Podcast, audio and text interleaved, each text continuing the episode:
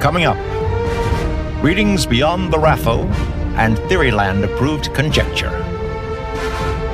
Deep dive into the spells and scrolls of nerd culture.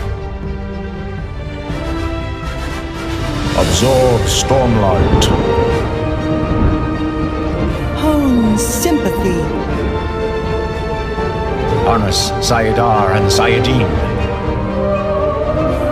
This is Fantology.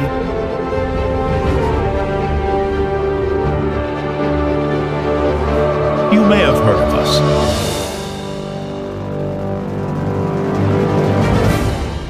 All right, what's up, Kandra? This is Stephen, your host from Fantology, along with my lifelong friend, Josh.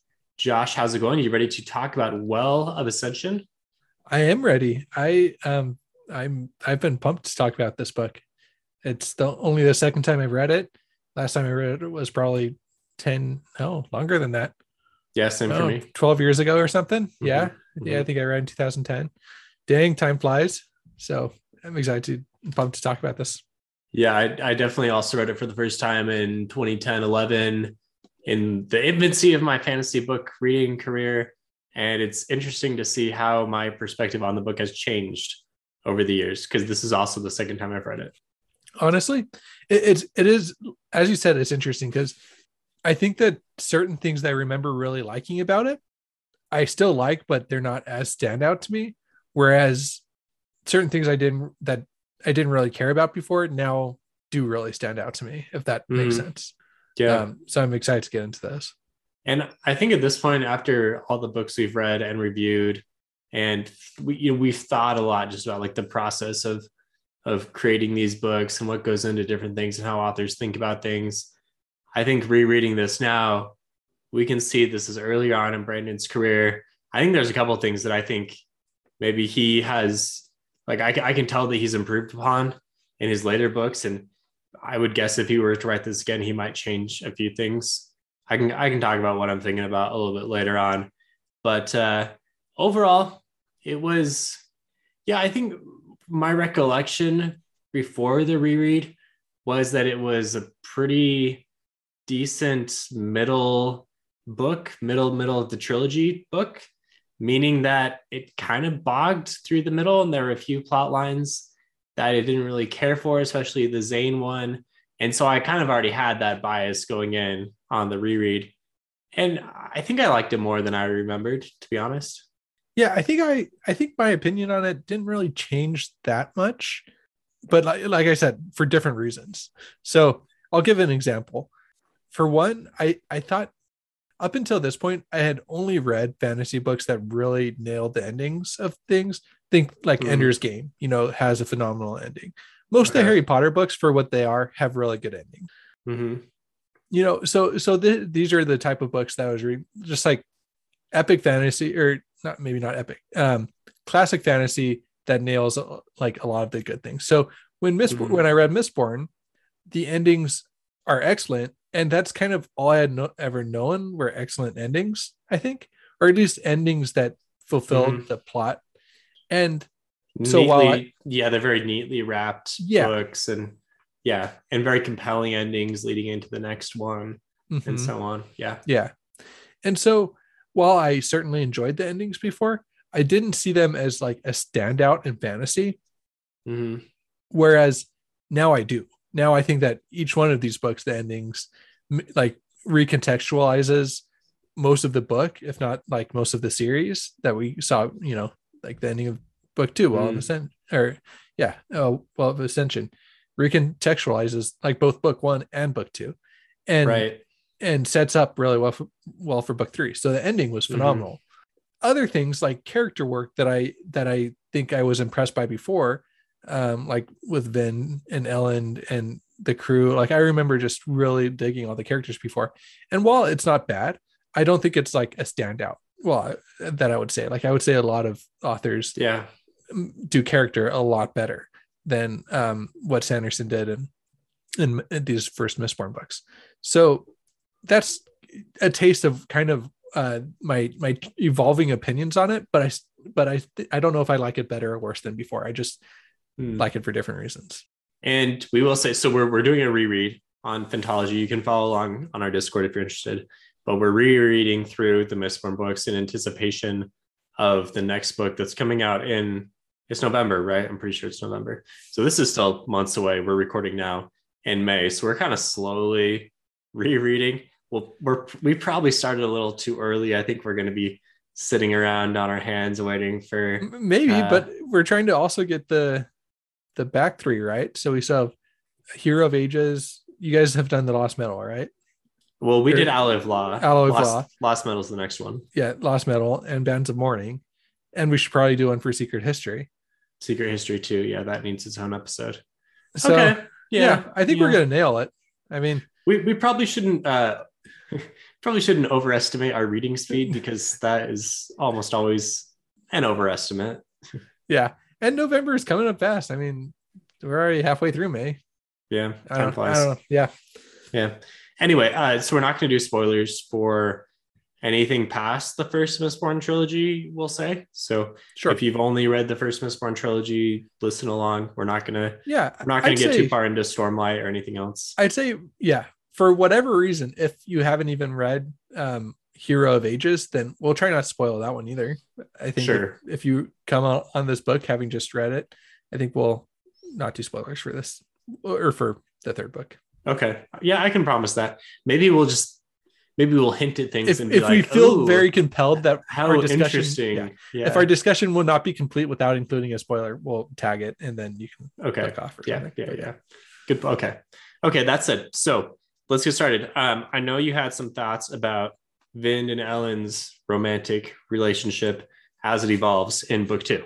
Yeah. So this is one where I was very into it. My first read through, I think, you know, I was, how old, I was like either eighteen or nineteen when I was reading it. So I like felt like Ellen, like I felt like I was Ellen kind of like a uh-huh. kind of into books. Like I feel like Ellen is how every nerd sees themselves, right? Okay, like sure. I don't know, am I wrong? Yeah, I mean, initially he's he's described as, you know, chubbier, not super athletic, really into books, just kind of like is likes he? I to, never he's thought got he some, was... no no he specifically says that like he's he's kind of chubby in the in the first book. Ben um, says that mm. not like super, but you know, sorry, I've in... already I've I've always been on the chubby side too, so well that maybe that's why. I, I don't know. I wasn't trying to make that a dig on you. But uh, yeah, that, thanks. I, I'm pretty sure that is how he's described. I, I've always thought that he had a kind of like lower self-esteem, but like everybody, you know, like all the women wanted to marry him mm-hmm. because not only because of his house, but also like he was the mysterious kind of guy. Anyway, I don't know. I don't like, know. I think I thought every nerd sees himself as like quoth, you know, also a big nerd, smart, good at everything. Every woman loves him, et cetera, et cetera. Like, isn't that how nerds see themselves? But then, you know, in, in reality, we all lack confidence in different ways. Yeah. Okay. Well, I saw myself myself in Ellen, so we'll just leave it at that. Okay. Um, Fair enough. But uh, and then and then Vin, you know, like I, I probably wouldn't go for Vin. We, if you listen to our episode about uh, the love, marry, kill, or whatever episode, oh, right. yeah, Vin would one. probably be one that was too intimidating for me. I would be. Uh-huh. I don't know. Ellen was always kind of worried that she was going to snap too. So anyway, that relationship was very compelling to me.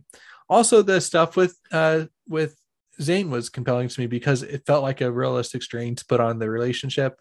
Mm. And so I think it. W- I think that if anything, it might my reread of it might be lower, but I don't know if that's because I already know, um, I guess, how the relationship ends. I'm not going to spoil it because we just t- talked about how we wouldn't spoil it. Uh-huh. But like, so maybe, maybe having that knowledge made it not quite as compelling to me this time around. Uh-huh. But I still think that this is one of the better relationship that Sanderson has done, and that's not a super high bar because it's not like the best relationship in fantasy. Romantic, romantic relationship, romantic relationship. Yeah, I, I should clarify. Uh huh.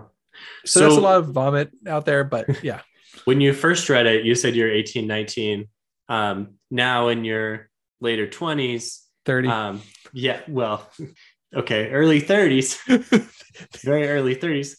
Uh, yeah, and, and, you know, you were married in the intervening times. So did your perspective on their relationship change? Like, as you read it again, do you think?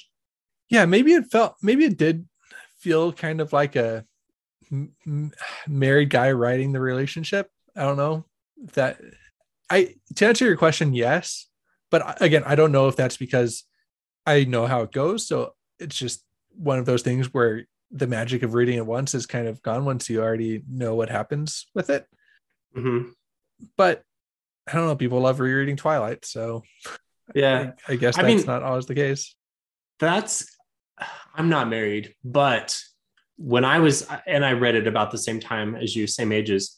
I think initially, I I liked reading romances and fantasy books because of that, like, you know, chase aspect to it of, you know, will they, won't they, like, how are they getting together type thing. And so I don't think Vin and Ellen was super compelling to me because I was like, oh, they've already, they've already got together. Like the, all the exciting part of the romance is it's done with. But now later on in the reread, the, the parts about like learning to trust each other and those, those types of themes, those I thought were, were really good, were harder hitting, and they seemed pretty realistic. And, you know, I imagine from your married perspective that uh, those things are important, right?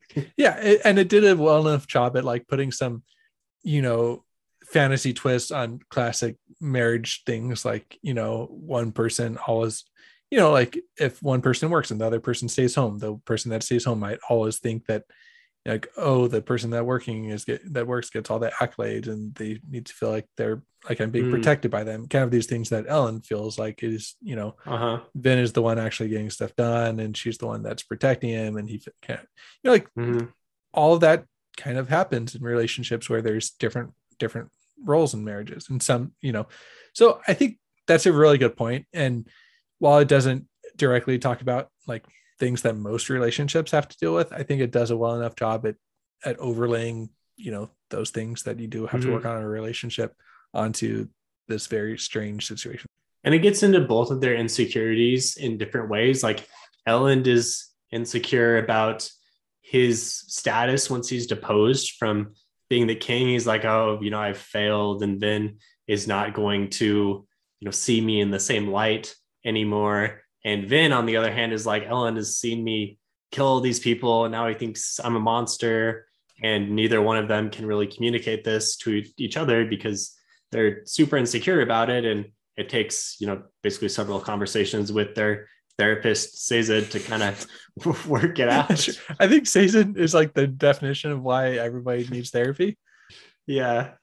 So uh, another thing that uh, along that list of things that you were talking about was that they that Vin felt like uh she might be being used by Ellen, and Zane really oh yeah that, right Zane that was really the big thing with Zane. I think uh-huh. I think Zane is like social media of today, you know. Okay. Like Zane is like the I, I think of social media sometimes of showing you things through like a really like dirty mirror that like is going to taint how you see yourself and your relationship sometimes. Like you can mm. think like, oh man, I'm reading about how like everybody in relationships gets gaslit or whatever. Now and then you like think, oh, if, am I doing that? Is that happening to me, or mm. wh- whatever? You know, I'm not saying that that never happens or anything like that. I'm just I, I feel like sometimes when you read about all these things happening, then you start right. applying only, that to yourself naturally. Only the real, only the really sensationalized things right. make it make it big in social media. Yeah, right. Yeah. So like you go read this Twitter thread about I I don't. I don't want to get into like specific things, but I feel like Zane kind of does that in this book. He always makes Vin like doubt herself or doubt Ellen's intentions towards her or doubt their relationship or doubt, you know, like um, her future with, with him. And so I really like that about Zane entering the picture too, is he knows Vin enough to know what she's going through because he's probably gone through a lot of the same things, and he knows mm-hmm. how to needle her in in such ways.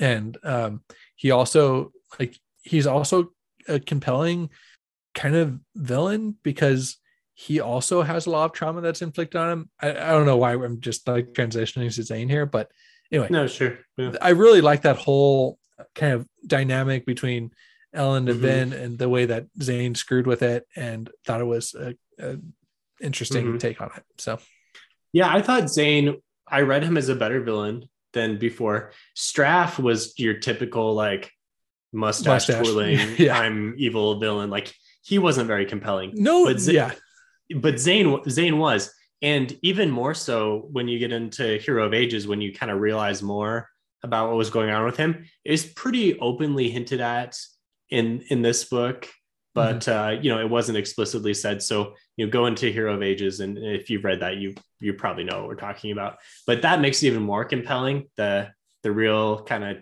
underlying motivations for some of the stuff that was going on with him.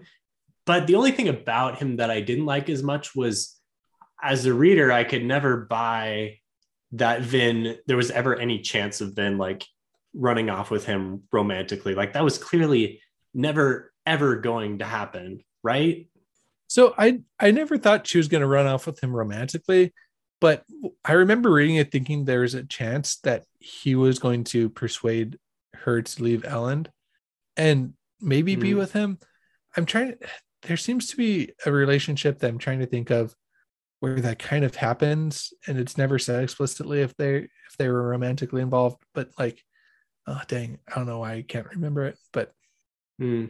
anyway, I I I felt like there's a chance that Zane was going to successfully convince Vin to leave Ellen and maybe go off with him, maybe not, but definitely like end their relationship, mm. at least for a time, you know? I mean, he does get her to go on a massive killing spree, yeah, through all of the set guys. Like that seemed like it maybe should have been a bigger deal than it was. Like it was, I don't want to say it was brushed under the rug, but it was dealt with pretty quickly. Yeah, that's true. This this feels like a, yeah, like definitely government cover up right here. They're they're definitely the Alex Jones of Luthadel is probably like for sure having, you know, like onto this. Yeah. I mean, it was a big deal for Vin's psyche when it happened, but the plot just kind of like plowed right through it. It was, it's like, okay, yeah, that happened. Okay. Vin's like real depressed for a few days. And then like, oh, the plot, like, okay, off we go again. And I mean, it wasn't uh, that heavy handed, uh, but I think, I think partly because Vin at the ending of it stopped herself from, from doing anything to like, you know, she, she reeled herself in. I mean, yes, she let Set go, but, and maybe, maybe it's not a, as big of a deal because she was fighting against people who are fighting her. And she's been in these combat situations a lot before.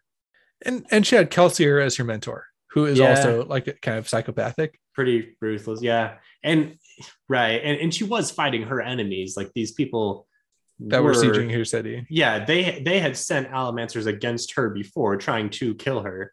Yeah. So it wasn't like she was killing innocents or anything that bad. But but you're right. The way it was framed was that if she makes this decision, it's kind of like a point of no return for her. Mm-hmm. And then she makes the decision, and then she maybe she makes like nine tenths of the decision or whatever. Right. And she like right. She like doesn't make it all the way, so you know it's okay. And, and yeah, question, yeah.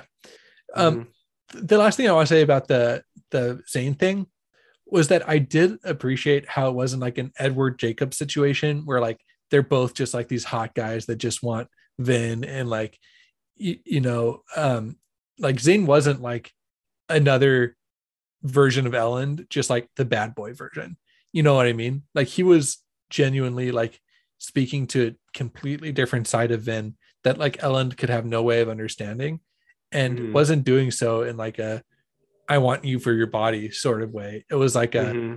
you, you know, like I feel like it was a lot more mature than that, if that makes sense. And so I think that was compelling for me in that way. Right. Too. Yeah. Like Zane, Zane wanted Vin in his life because he was like, this is the only person that could prevent me from going crazy and going off the deep end. And, and when she does like ultimately re- reject him right at the, the very end, he's like, oh crap. Like this is, This is bad. This is really bad for me because it means that I have no other options. Right. All right. I think that's that's a good recap of their relationships, probably. Sure.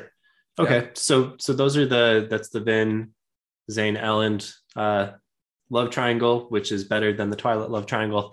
Uh, what about the the Sazed and Tindwyl relationship? The other one that was slowly that was more of a slow burn throughout yeah. the book. That one is that one was cute. I liked it. Uh, um, I don't know if I have too much to say about it. You didn't like it? Okay, Stephen has things to say. Well, I liked part of it. Like, I definitely liked, once again, this was a this was a more mature relationship. They weren't just like wanting each other for their bodies, right? Like they they connected on deeper levels. And because of both of their tragic backstories, you could tell that they really did understand each other in ways that other people couldn't. The only thing that I didn't like about it as much was, it, I don't know, like, I, I didn't really see the whole point to the Tindwyl character other than to create this situation. Like, it didn't seem supernatural to me that this would have happened through the course of the book. Like, it seemed like Sanderson was more saying, Sazed needs a relationship to define him more. Like, okay, let's put it, this woman in and mm. and put them together. And like, therefore, Sazed, Sazed's character will grow through that, which I guess is fine. It just felt a little more heavy-handed than, you know, these characters exist and they kind of naturally come together. Okay. Yeah, I don't think you're wrong about that. But I mean, that that feels like it's being really picky because... No, but she does kind of just like enter the chat. You know, it, it's just, it's just, she wasn't really a character in book one. She yeah. is a character now. And I think it's more than just Ellen or uh, more Sazed. than just Sazed's relationship. Like she also serves to teach a lot about the culture of the, uh, the Terris ter- people. Yeah. The yeah. Terris culture. And to, and to educate Ellen and kind of take him to the next level. Yeah. Cause I, I feel yeah. like Sazed wouldn't have really been able to do that. Yeah. It, it does give you a bigger appreciation for Sazed's character. I just like with how much he was trying to thwart authority. A similar thing happens in book three with the uh with the Kandra culture, mm. like building that out. And so yeah. while I would while I do agree that there could have been a much better job of introducing her character than just like having her come into the palace and be like, hey, I'm gonna teach you how to be a king, I think that um her character did serve more than the, the pur- more than just the purpose of like being a compelling thing about Sazed's character. Yeah. Yeah. I think that's a good pushback. I, it wasn't terrible.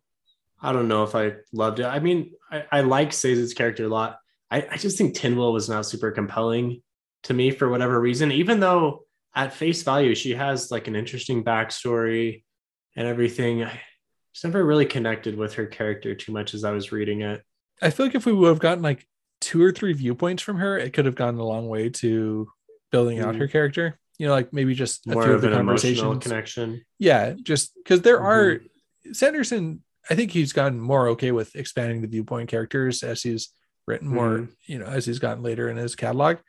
But yeah. um, I feel like they could have. I feel like that could have helped us connect a little bit more emotionally to her, and because there were just several times with Ellen of like, oh, you need to change this about the way you roll, oh, you need to change this about the way you act. Like any number of those could have been from her perspective, mm-hmm. and then she goes back to her room and thinks about what a good king he will if he learns all of his lessons or whatever. I don't know. That's a, that's a good point. I think I think Brandon has gotten better at deciding purpose purposefully deciding when to put in different viewpoints, because in this one there's a few times I'm remembering there's a section where it's from Breeze's viewpoint, and I want to say to be there, yeah, but it was like half baked, right? Like, yeah, if he wanted to do more from Breeze's viewpoint, it could have been interesting, but it was just like such a small section. You're like, wait a second, this whole book is from a select number of viewpoints, and now there's like a few pages from Breeze. This seems this seems strange. So I think he's gotten better at deciding when to put in a significant amount of time from different viewpoint characters, and when to do a small amount of time from some viewpoint characters. And I think he mostly does that in like his interludes and Stormlight Archive is, is what an effective time he's decided that he likes doing that. But yeah, in this one, maybe if Tindwyl was more of an established viewpoint character, it would have been better.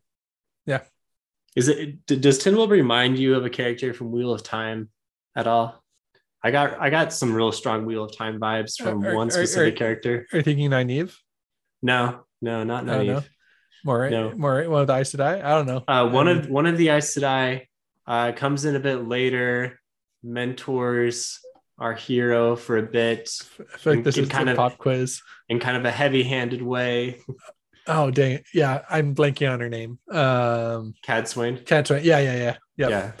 yeah. Yeah, yeah. She gave me she gave me like nicer Cadsuane vibes. Yeah, I guess. I don't want to spoil things for Wheel of Time, but sure. Yeah. Yeah. yeah. I, I feel like nicer Cadsuane is a, maybe a more delicate way of putting it than I would, but yeah. All right. So, uh, I was, yeah, I wasn't a very big Cadsuane fan, but yeah, I, few, few are, few are, few to are. be honest. I'm, I'm pretty sure few are. Um, if you are a Cadsuane fan, let us know why we're wrong in the comments. So, uh, okay. Another, another thing that I was mixed on were the, the politics section. This is mostly in like the first half of, well, it was probably it was also throughout. Late, okay. It was throughout kind of the middle, the middle chunk maybe was a lot of the politics. What do you think of the, the politics mostly from the, this is mostly the Ellen plot line. Yeah. Again, I feel like this gets a lot of heat. I did not mind it. I, I liked it mainly, I think, because I remember really liking it before, because this is one of the first time I had more kind of politics and a fantasy book. It was new to me and fresh, and I liked it then until maybe that bled over into me liking it now. I can see how I can, I, I get the point of it hurting the pacing of the book, but I also think that it does contribute a lot to the themes of like trying to develop this new kind of ruling class over, you know, what used to be a dictatorship. It gives me kind of like the, you know, mm-hmm. French Revolution vibes. So mm-hmm. I don't mind it, but I get why people do. That that's my take on it. Yeah. I, I actually I liked it okay. I actually don't think it bogged down, at least the politics didn't bog it down as much. I think where where this book gets bogged down is in just like the incessant conversations that are happening somewhere in the palace. Feels like we're always going back to the palace for the next conversation. And so I really like the politics because at least then we were exploring other areas. We were out in the, you know, the Lord's Round, to borrow from Abercrombie, um, and and and something interesting was happening. Something always inter- interesting always happened in these political meetings. Yeah, man. So I'm never going to the political meeting. By the way, yeah. I, did yeah. you hear about the senator from Hawaii that like apparently? Sorry, this is real world politics, but apparently he like never went to like he's voted in absentee votes like every one of his votes, and he hasn't been to Congress like ever, and he still is working as an airline pilot as a senator. Well, I did not anyway, hear about that. Okay. This is a big take, but if I was in the congr- Congress or whatever they had established, I would never go there because every single time is interrupted by assassins or something. Like I would gonna... definitely be voting absentee or I don't you're, know. You're, you're going to zoom in to all of your yeah, medieval fantasy meetings. Uh-huh. The, the only reason that I don't say I loved the politics was because I feel like Joe Abercrombie spoiled it for me. Because the way that he writes politics in his books is more interesting. Yeah.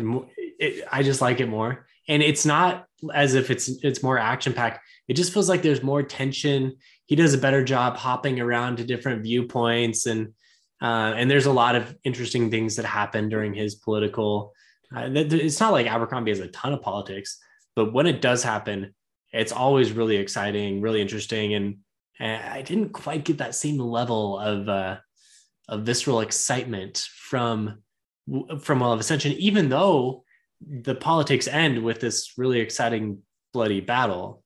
I think part of it is because the pol- the politics in this, you always knew who you're rooting for. You know, it was always like you just wanted Ellen to win. There, like Pembrose mm. or whatever his name is, like he wasn't a bad choice, but like you never really felt compelled to vote for him. Yeah, or to, to you know, and same thing with uh, what was the guy's set? Not wait, when well, when Set came when in, when Set came in, yeah, yeah, you're like, this isn't. He does not have good intentions. The way that Abercrombie writes it is everybody has good and bad intentions, and like you don't really know who you want to win.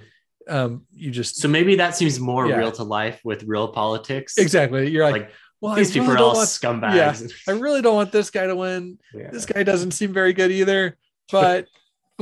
yeah uh-huh yeah yeah maybe that maybe that's why maybe maybe I can only connect to politics if it seems like my real, not that I have any real political experience, but that's that's what seems like happens in the real world. Yeah, fair enough. The the one thing the the thing I didn't like as much about the politics, real quick as we wrap this up, is it didn't seem at the end it didn't seem to be that consequential. Like it didn't really contribute a whole lot This is one of the rare things where our main mm. plotline didn't really contribute a whole lot to the, that's a good point. That's a good the, point. Uh, to the climax. Uh-huh. And the climax didn't really resolve it. Because Penrod became the king. Yeah. And that was like the big thing. Yeah. sixty percent or whatever the, of the ways into the book's like, ah, crap. Like Ellen was going to get his way back into king and it didn't work out. And like, oh no, now what's going to happen? It's like, oh, okay. Well, Penrod is king. Uh, no one actually cares about that. Because Ellen is still cool and is still basically making any decisions that matter because he's going to go off with Vin and do cool stuff. Like, yeah, yeah, or yep. or and Vin's then, just or Vin's just going to do it herself, and then he's just going to take the throne back because he realizes that he that, that he's the only one that can protect it, everyone. You know, right? I don't know. So there's there's kind of the uh, maybe a little bit more sour to end the politics section on, but mm-hmm. it felt like it needed to be said. So no, that's true. I. that that probably helps me realize why it didn't quite sit with me as importantly, because if it turned out that in fact Penrod was evil, or at the end if Penrod was able to like really show how noble he was and he was he was elected king for a reason, and uh, Ellen was like, oh, Penrod is awesome, he's doing great stuff, like how do how do I deal with this because I also want to be king and I have ideas, stuff like that might be more compelling than just like, oh, it doesn't matter. Yeah. Yeah. Um, okay, let's go into the the twist. One of the twists that happens with uh, Tensun and Orsor. You know, the the Kandra. Tensun was killed by Orsor. Orsor. Mm-hmm. Ah, I can never say that name. And that's a twist halfway through, because one of the things that kind of keeps things going throughout is this mystery of who is the other Kandra, who's the spy. What what's up with his body that they found. And actually this was one that, so it's been years since I read it, as we talked about, and I forgot that this happened. So as I was reading it, it was also shocking to me. It's like, oh, like I, I forgot that that after reading it, it's like, oh yeah, of course, that's right, that's how that works. But it yeah. was exciting. I had a similar experience to you. In my, this is kind of embarrassing. In my mind, I always thought I remembered that Pembrose, maybe I think that this is what I wanted to have happen, but I thought that was like Pembrose's Kandra, or Penrose. You mean, was like you mean Penrod? Penrod? Pen, yeah, Penrose. I think you're combining. Pen- well, you're, I think you're bringing in Ambrose. Ambrose. Ambrose. From, yeah, yeah, you got Ambro- Ambrose Jackus. Yeah, that's the, that's the first time I think I've heard his name said out loud, and now I realize what his name is. Well, sound like. I mean, Quoth literally composes a song. Oh, does he? And it's man, Wise Man's Fear. It's, it's been twelve year, years since I've read that book too. So uh, is that I can't remember if that's in Name of the Wind or Wise Man's Fear, but the name of the song is Jackass Jackass, and it's a play off of Ambrose's name. Okay, uh, what was? It? Yeah, I always thought that Penrod was going to be the the anyway. So that's how I thought it was going to happen. Like. I think I, it was one of those where I like tricked myself into, you know, thinking that I was right because I wanted to be right the whole book. And then like mm. now twelve years later or whatever, it, the way I remember it was the way I wanted it to be. Um, or the way I thought it was going to be, I guess would be a better way of saying it, because this twist. Yeah, it was, I think that this really works. I think again, it recontextualizes everything you've learned. It helps you know why Tensun or, or Sarah was being so cagey mm-hmm. the entire time. Um, it makes those scenes hit all the harder. Mm-hmm. And I also really like how he gave uh, Vin the secret to saving the city with with being able to realize that she could uh-huh. uh, take over, you know, their the, bodies. The Koloss in the same and, way. Yeah. yeah, take over the Koloss in the mm-hmm. same way. Um, so, yeah, great twist. That's a classic Sanderson twist right there, I'd say. Yeah. Yeah. I like all those things. I especially like, like you said, how the thing with the Kandra, the hint that he gives is then ultimately important for the Koloss at the end. That was very Sanderson-esque and well done. The only thing that I didn't like as much about it was how quickly Vin was not, was not damaged by the betrayal. Like Vin, the character who struggles with trust and always has, she's betrayed by someone. I mean, I know this is more of a magical being and there are like reasons why he had to betray her and it was part of their contract and stuff, but still it seems like a character who has struggled with trust their whole life to be betrayed by someone, like one of the few people that she, she let in close to her, seems like it should have been a bigger deal, but she really, really quickly just like brushed it aside and was like, eh, okay, well, you know, you helped me out at the end, so like on to the next thing. I hadn't thought of that before, but I, I like that. Um, I think I think maybe dismissing the, like the contract. I think that she had a deeper understanding of the contract with realizing that they that like they had no real agency. You know, I think that that yeah. probably helped her forgive it a little bit. But well, from I a think, logical, from I think, a logical, yes. like you're saying, logically, it does make sense that she but, should be forgiving. Vin, yeah, but Vin doesn't. This this seems a little bit like Sanderson saying, oh yeah, she should be forgiving, I'll make her forgiving, when it doesn't really fit her character. You know, she knew yeah. logically the entire time that that Ellen loved her and wanted the best for her, but like that wasn't what her emotions were telling her, and it caused a huge conflict. Right. So the same thing. Yeah. I mean, really what, what would have been realistic is she feels betrayed, she has to stu- she stews on it for a while. She goes to her ther- her therapist, Doctor Sazed, and Sazed says, you know, oh, child, well, the contract is such and such, and like you need to maybe consider that, uh, you know, Orsor always wanted to help you but could not, and, and you know, deep analogy, blah, blah, blah. And then Vin's like, okay, great. I like it. Dang, we should be the screenwriters for the Mistborn movie when it comes yeah, out. We do yeah, such a good be- job. It'll be a really good movie with us as screenwriters. Oh yeah, let's hopefully no hopefully no one sees that one. Have you seen the the Reddit thing that's going around of these guys who are writing out these like really stupidly written, like purpose purposely butchering plot lines yeah. and putting together movies? I heard Daniel Green did like a live reading. I listened to like ten minutes of it. I tuned in. Oh, he's into that. Okay. I th- I mean I think it was the first one. I think it was for the Way of Kings. Yeah, yeah, I've seen this. I've seen the Way of Kings one, and I've seen one they did for Malazan. Yeah, it, it starts off with being like, oh yeah, and then I, I'm forgetting how they, but they just totally butcher. It would be like if somebody heard like the names in the Way of Kings and saw the book cover, and then like tried to write mm-hmm. what the book was about. Was about what I got out of it. Yeah, it's like if an A I generated it, but but the writing like it, it makes sense in English writing, and it's funny and like purposely dumb. Yeah, they're very well written Reddit threads. If you if you don't know what this is, go go look it up. I don't know how you look this up. Uh, stupid Stormlight movie plot. Maybe that'll take you there. They're they're fun reads. Okay, nice plug. Okay, yeah, yeah, good plug for random Reddit threads. Um, I, okay, we're getting close to the end. Let's just kind of talk about the climax here. So, what do you think of the whole siege plot line? And the final, the final climax. Yeah, this is all, you know, my point of view. What makes Sanderson one of the greatest authors of our of all time, of our time, and all time, I guess.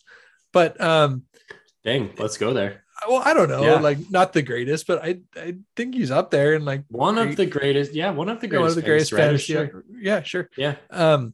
So yeah, just how every most. We just talked about how the politics, this was kind of where the politics uh, wrapped up on, was the siege and, and mm-hmm. breaking through the wall. But so I guess it wasn't like in the ultimate climax, but it was definitely in this rising action was incorporated in there. Mm-hmm. Then finding out about the Koloss and about um, the Kandra, like that was huge. You get um, some, some, what should be, if Sanderson would have handled these, handled these characters a little bit better, sad, tragic deaths along with Tindwyl. I actually was sad about that one. um I was sad about that too, so maybe yeah. that means I had more of a connection to her than someone like Clubs, who I was like, ah, that's Caroline, a shame. Yeah, yeah. So it was a Seinfeld reaction. Oh boy. So I'm just kind of yeah I'm kind of just running through these, but but yeah, this was, I remember um there's there's a few just um Sanderson moments of his books that are just like burnt into my mind. One of them is the ending, or like the climax of the Way of Kings with, I, I don't want to spoil that, but you know sure. what scene I'm talking yeah. about. Yeah. And then the other, and then another one of these, them is this scene with, uh, with Vin, like falling from the sky and like, just totally like taking control of Kandra and then like changing the or whole battle Koloss. Like that, or Koloss, sorry. And yeah. changing the whole, like, that's like an image that I've had in my mind for like the last twelve years. And it, it mm-hmm. felt like it hit the same high points that I did twelve years ago. And I really liked it. Falling from the sky and, uh, cutting people in half dramatically is also seen in uh, Oathbringer. Yep. If you're yes, something yep. that Sanderson likes. What's not to like about it? It's like cool. Yeah, no, it is cool. It is cool for sure. Yeah, yeah. one of his uh, laws of writing is err on the side of awesome. And, uh, yeah. and this was awesome. I guess I, I feel like I'm kind of playing devil's advocate on a lot of the things in our conversation tonight, but uh, the only thing that I would say about this is it seemed like the siege kind of just starts. Like the viewpoints that we were having through the narrative weren't those that cared about the siege a whole lot. Maybe Ellen should have cared more or been more involved, but since we didn't get viewpoints from like Hammond or, you know, any of the more military type people, we didn't really have a great sense for how things were progressing, how the supply lines were going, et cetera, et cetera. And so once the plot needed it to start, it, it started, and there were probably reasons for it. And I'm, you know, probably kind of minimizing it and, and being critical, but it did just feel like, okay, the siege is like the battle started. Here we go. Yeah. You're not wrong about that. I mean, straight up, like Vin was away from the city when it was started and she was just yeah. trying to make it back. Yeah. I, it didn't bug me that much, but I don't think it, bu- I don't think it bugged me too much either, because that wasn't the story that we were supposed to care about. We were supposed to care more about the character stories, especially Vin and Ellen. And we did. And the book really did a good job with those things. And, you know, it probably would have been a better book if it got you to care about more aspects of it more. Uh, but, you know, once the battle started, it was exciting. Yeah. All right. Yeah. Well, what what about the actual, I, I think that's like the rising action. What about the, the climax um, at the Well of Ascension? Yeah. So this is, uh, this is probably going to be my, my worst of the best. Okay. Thing. So yeah. So maybe it's time for that. So if you've listened before, uh, you know, we pick out some moments where Uh, we really like these aspects. We always try to, we always try to be positive mostly, and then we can be a little critical every now and then. So, uh... the worst of the best. With so many exemplary moments in this book, it's almost unfair to nitpick. But that's the segment. It's the pimple on the princess, the stain on the satin, and the terror before the triumph. The unfortunate portion of an otherwise stellar performance. Someone has to point it out. So my entry for the worst of the best is the, the climax was great. Um, the, the, the twist with Ruin coming out and all of that, and realizing that all of the research that, that uh, Sazed and Tindwyl were doing had been tainted, and, and they were, they've been reading into things the wrong way, and why the pages were ripped and what was going on uh, with like that mist figure. Actually through this book, we're still not really sure what was going on with the mist figure, but you do get some hints towards the end. Anyway, all of that stuff was leading up to the, you know, the release of Ruin from the Well of Ascension, and Vin ultimately making the wrong choice, even though it seems like the right choice at the time. That was all really cool. The only thing that I thought, and my the worst part of this was, I wish that somehow that excitement and twist would have tied into the excitement of the fighting inside of the city. Like somehow the Koloss and, you know, they somehow they needed to go to the well in order to get the power to save the city, or I don't even really know. Hmm. I, this sounds I, like the ending of another fantasy book. was... Wait, which which book? Which what do you think? The um, can you another can you say it without... a, another one with the location in its title? It's the first book of a series has the location of the title that the characters need to go through for somebody to take the power and save save and and turn the tide of a battle. And Dang. The T V show adaptation was different than the book. Oh, oh, oh, yeah. Yeah. Okay. I got you now. That took me an embarrassing long time to come up with. like, I'm like, I'm saying this is right, right? So yeah. Yeah. No, that yeah. Thing, so. Yeah. Although, to be fair, the climax of that book is like probably not great. Could also be, I think, yeah. Lost Wheel of, or most fans of the series that I just said the name of. Uh, it's not really a spoiler. I, well, maybe it is. I don't know. It, it, the series has been out for a while, so go read it. Um, most fans would agree that that climax probably is kind of confusing and could be a little bit uh, more clear. Yeah. So maybe if both it's just of those things you're describing. Combined, yeah, if both of yeah. those things were combined into the screenplay for the Well of Ascension that we're going to write, then it okay. would be great. All right. Well, we'll make sure to do that. Yeah. Yeah. Um, I will say that the the revelation that we get later on in the series about who the, the spirit, the Mistspirit is, mm-hmm. does make me appreciate this whole sequence a lot more. Mm-hmm. Um, also, I, I I think that there is a lot of backlash against, you know, Ellen becoming a Mistborn. I think that uh, some of that is valid. Um, although I just like my boy Ellen not dying, so I'm happy about about it. Uh-huh. And I think that the amazing part uh, that Sanderson always does so well of like you thinking you know what's going on and then you don't, like, was executed perfectly during this. So yeah, I thought it was great. Like you said at the beginning, um, it it recontextualizes a lot of what we read of what we have read so far really well. Once you realize that all of the prophecies and the things that we thought were true is actually all a lie, and it does it in a really cool way. Um, and then it's going to further recontextualize again in the next book. That's what makes, I think that's part of yeah. what makes this series really cool. Yeah. Also, I like that they didn't find this out before it happened. I like that they failed this book at the ending of this book, you know, kind of they failed at the ending of book one a little bit too, you know, like, mm. um, so I think that though that that adds a lot of, Uh, they build up going into book three is that our heroes are not infallible, that they can mess things up and they can make things worse. And mm-hmm. that was a big theme for this book. And that's kind of a big theme for the series is, you know, throughout like the, what if the hero lost and, you know, died and failed and became a mad ruler or whatever, you know, that's mm-hmm. kind of the theme going into the books. And that's still continuing through the, through the second book is what if our heroes make things worse? Yeah. Yeah. Did you have a uh, a different worst of the best? Yeah, worst of the best. Um, the fight with Zane uh, and her figuring out how to beat A T M. It was like, okay, if I just think really hard, I can oh, beat A T M. Yeah, that's yeah. a good one. Yeah, yeah. It, it is kind of one of those moments that I think back on and remember being really cool. And it, it is, but it's kind of like, well, you just thought like, about it. It's like, I guess so. It. Okay. Like, yeah. yeah, I can. Yeah.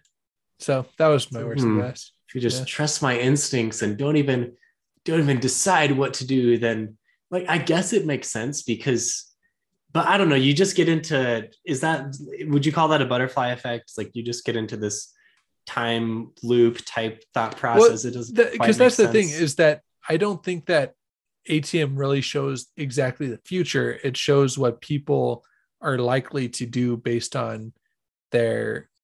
Based on who they are. That's why it's kind of like the antithesis of gold, right? Mm-hmm. Am I am I getting that okay. elementic table right? Um, like, it is well, it's I mean A T M is the god metal. It's is it the opposite? I don't think it's the opposite of gold because it's the god metal no, along with. Sorry, but the one that shows who they are in the past, right?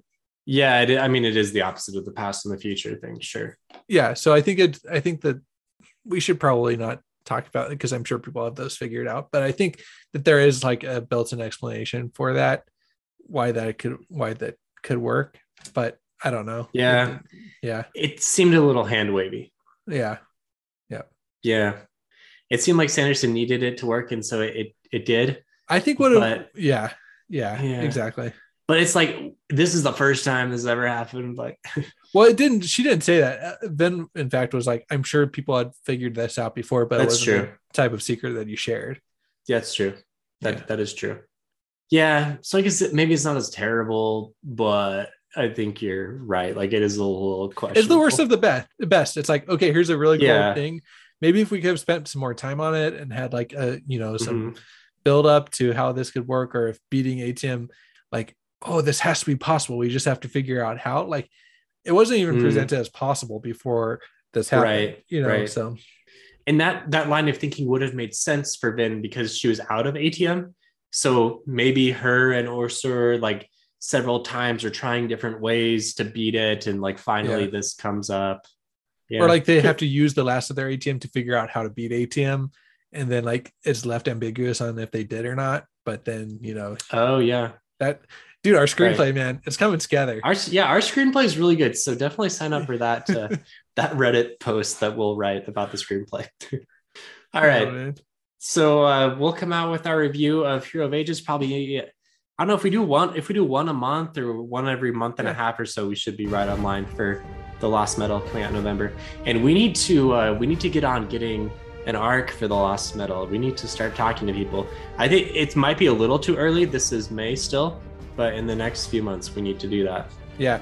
So I guess here's our plea to like, I don't, to share, you know, share this um, with other fantasy people that you think would like this content. Share it. If you're watching on YouTube, comment, like, subscribe. I don't know. There's a little pitch. Yeah. Do all this but good stuff. That'll help us, you know, prepare for good arcs and stuff in the future. So. All right. See everyone later. Thanks, Josh.